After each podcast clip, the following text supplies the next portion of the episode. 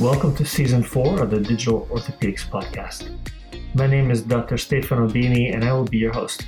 The season will be unique as we will be hosting guests from around the world who have been dealing with the impact of the coronavirus on their ability to care for orthopedic patients. They will share with us their personal stories, what they have learned, and their most resourceful solutions. The hope is to promote a shared understanding of the challenges the epidemic is posing to musculoskeletal care and to highlight the ingenious solutions that have been devised by our creative colleagues and their institutions. The best ideas, when shared, are amplified in their impact and beget even better ideas. So let's start sharing.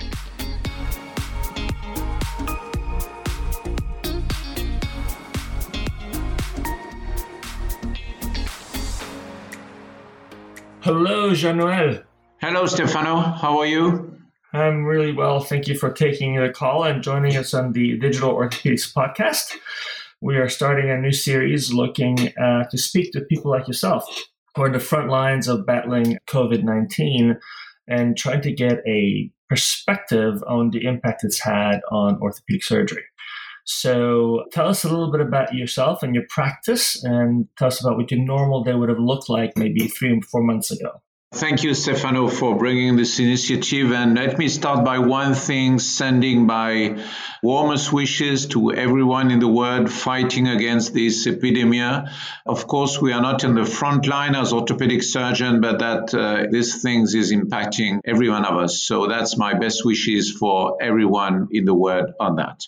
So I am Jean-Noël Argenson. I am professor of orthopedic surgery in Marseille. Marseille is the second city in size in France, in the southeast of France, right on the Mediterranean coast. I am in a university hospital and I am also the director of the Institute for Locomotion. We are basically on uh, three hospitals in the city two are dealing with trauma and one on elective surgery. The two dealing on trauma, one is also dealing with hand and spine, the other one with tumor.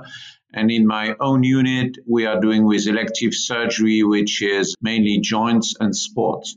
So as a total, I am in charge of directing all that stuff. It's, it's about 10,000 procedure, orthopedics procedure, I mean, every year and uh, we are in a university hospital setting. Let's say all the area in terms of population southeast of France is about 5 million inhabitants. That's uh, what all about I can say about my uh, practice, my presentation, and the uh, place where I'm based, Stefano. Is that okay for you? Yeah, perfect, perfect.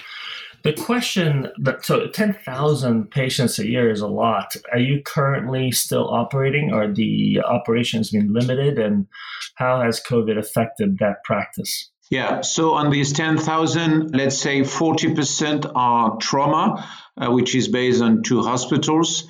And the way COVID has changed the practice since one week now is that all cases of elective surgery have been stopped because that was a request from the government. So all the hospitals and also the private one in France have stopped that. So in our practice, we have stopped all elective surgery. This means that, for instance, the uh, the unit where I'm based, we have closed the OR. So three things are remaining in the hospitals we are running is trauma, infections, and tumor.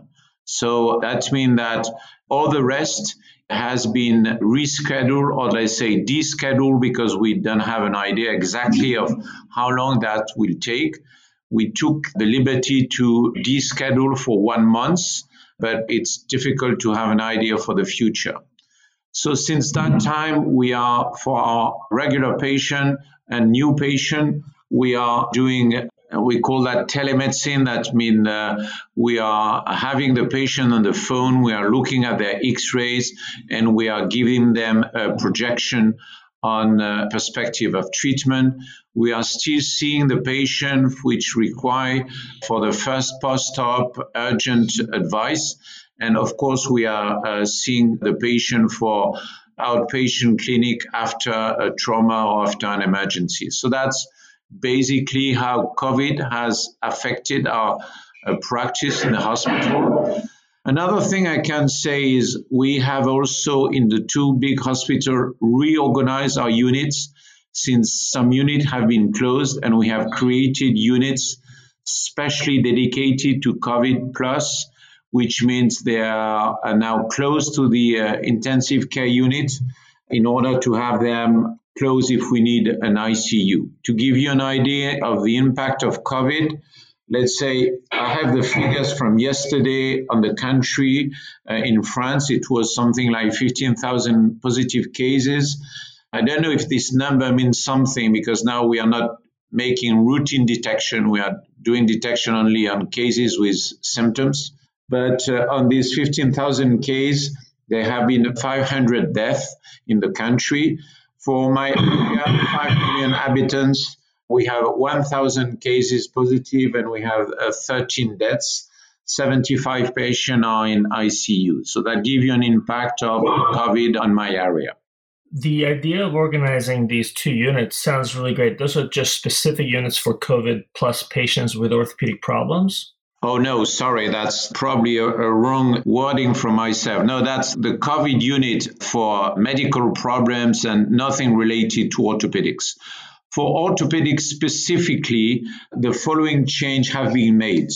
We are now only putting patients one per room. Usually we have rooms for two or room for one. Now we are having just room for one in order to limit the uh, contact cases. That's the first point, first change we made. When we have a case which has an orthopedic problem who is COVID plus, for instance, yesterday we have a, a, wound of the hand which needs surgery. He was COVID plus. Then all the isolation measure are taking with the special gowns, the uh, glasses, the gloves, and everything. So that's for the patient which an association of COVID and trauma.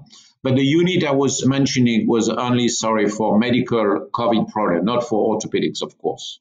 Great. So I have a question. Have you guys been doing anything differently with COVID patients from an infectious disease perspective? Are you minimizing, are you changing antibiotic regimen? Have your infectious disease people suggested that these folks are at higher risk for complications?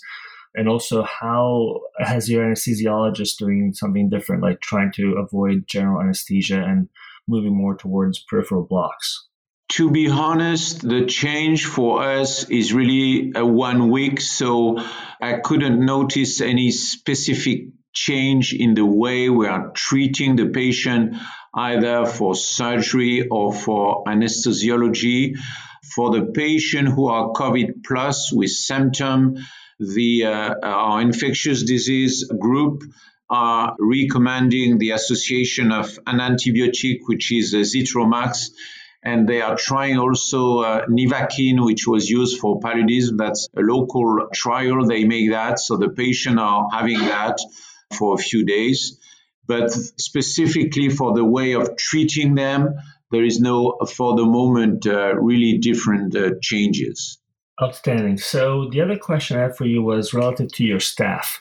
Are you changing anything in the way you're having your residents cover groups or your your attendings, your faculty divide themselves into groups so there's no cross reference, cross contamination between the, service lines or anything like that? Yeah, there is also a very strict rule edicted by the government for everyone, not only doctors, but for everyone since one week. That means we are not allowed to go outside our house unless for three reasons. One is for work, two is to get food, three is to get health treatment, and fourth, you can do some physical activity close to your house. So, and the police is controlling that. So that means that based on this restriction, we have also reduced the staff we need in the hospital. That means that for all the people requested in the hospital, of course, they go to the hospital on a regular basis. The other ones stay at home, and we make a sort of turnover with that in order to reduce the contact of non-required people and the other ones. So that limit also the possibility of diffusion for the virus. we still maintain our discussion of cases, but instead of doing that physically, we do that on the web. So the residents are projecting that on the screen, and everyone is either in his office or at home and checking, and we still have this uh, discussion.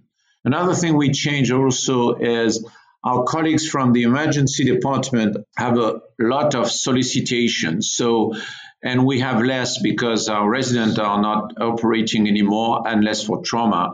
So we put some of our resident of orthopedics directly at the emergency department, so they take care of all the small trauma, and that's uh, this is a help for the emergency department, so they can take some of their staff out and put them on more medical things. So that's basically how we have changed that. And another initiative we are taking, we're going to take this week we are going to land our, you know, the body exhaust suit we are wearing for our joint mm-hmm. We are going to lend that to our colleague from the ICU. So, because uh, they thought and uh, we thought uh, that could be a great protection for them because some of them were our previous anesthesiologists in our joint replacement unit. So they thought it could be a help. So we are going to set up that uh, next week. These are the uh, Stryker things that you have. Yes, absolutely, the Stryker one. Yeah. Yeah, those work great. That's a really see. That's a great idea. That's exactly the kinds of thoughts that I want to bring out in this conversation because, for example, we hadn't thought of that. It's a good one. The emergency department having the residents working down there is really great too.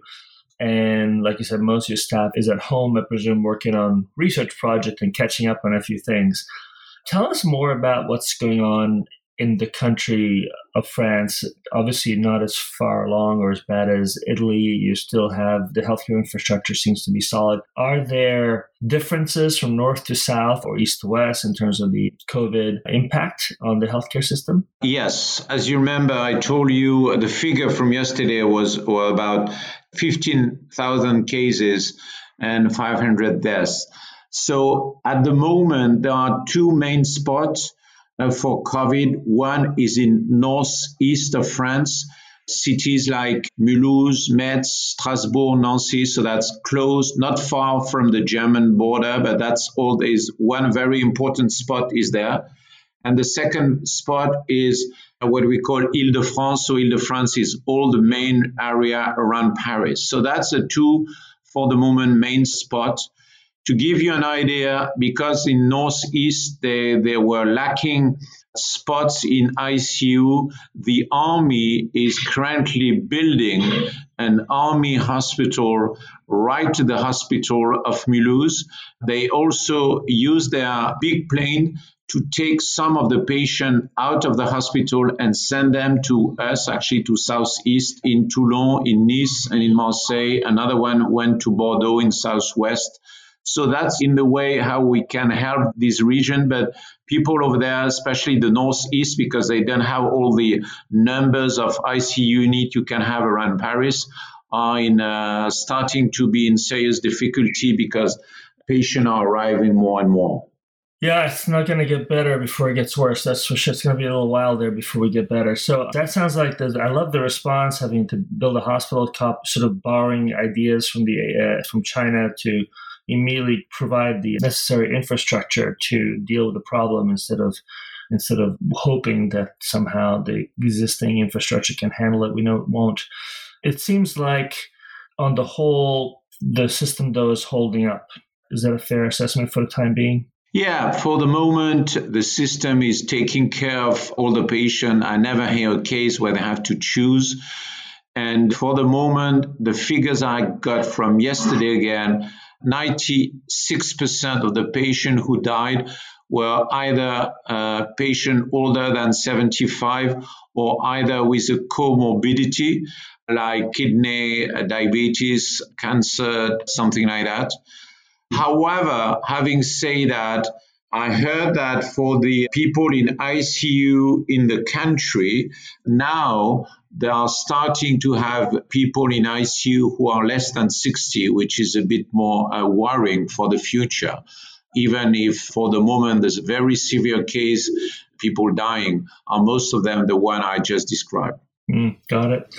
It's an interesting time for sure. Jean Noel, thank you so much for your time. I learned a bunch of things, some really good ideas that we can share uh, around how to handle this. I think the bodysuit, exhaust suit idea is really quite good. And I wish you the best of luck and hopefully be able to touch base again in a few weeks and see how things are going. Thanks a lot, Stefano, for your initiative. And again, uh, all the best for you, for yous, and all the people hearing on an international basis this uh, podcast. Take care. Very best of luck to you. Bye. Bye.